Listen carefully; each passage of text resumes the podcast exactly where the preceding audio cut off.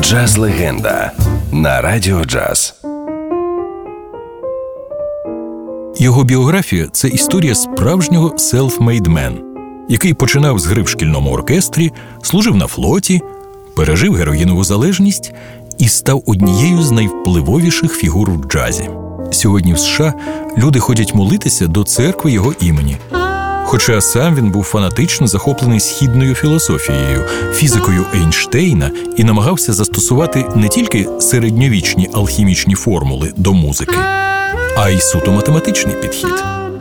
Він хотів би, щоб його музика, як молитва, викликала відчуття щастя, повертала життя, втрачені гроші і могла викликати дощ. Він вірив у музику і в єдиного Бога.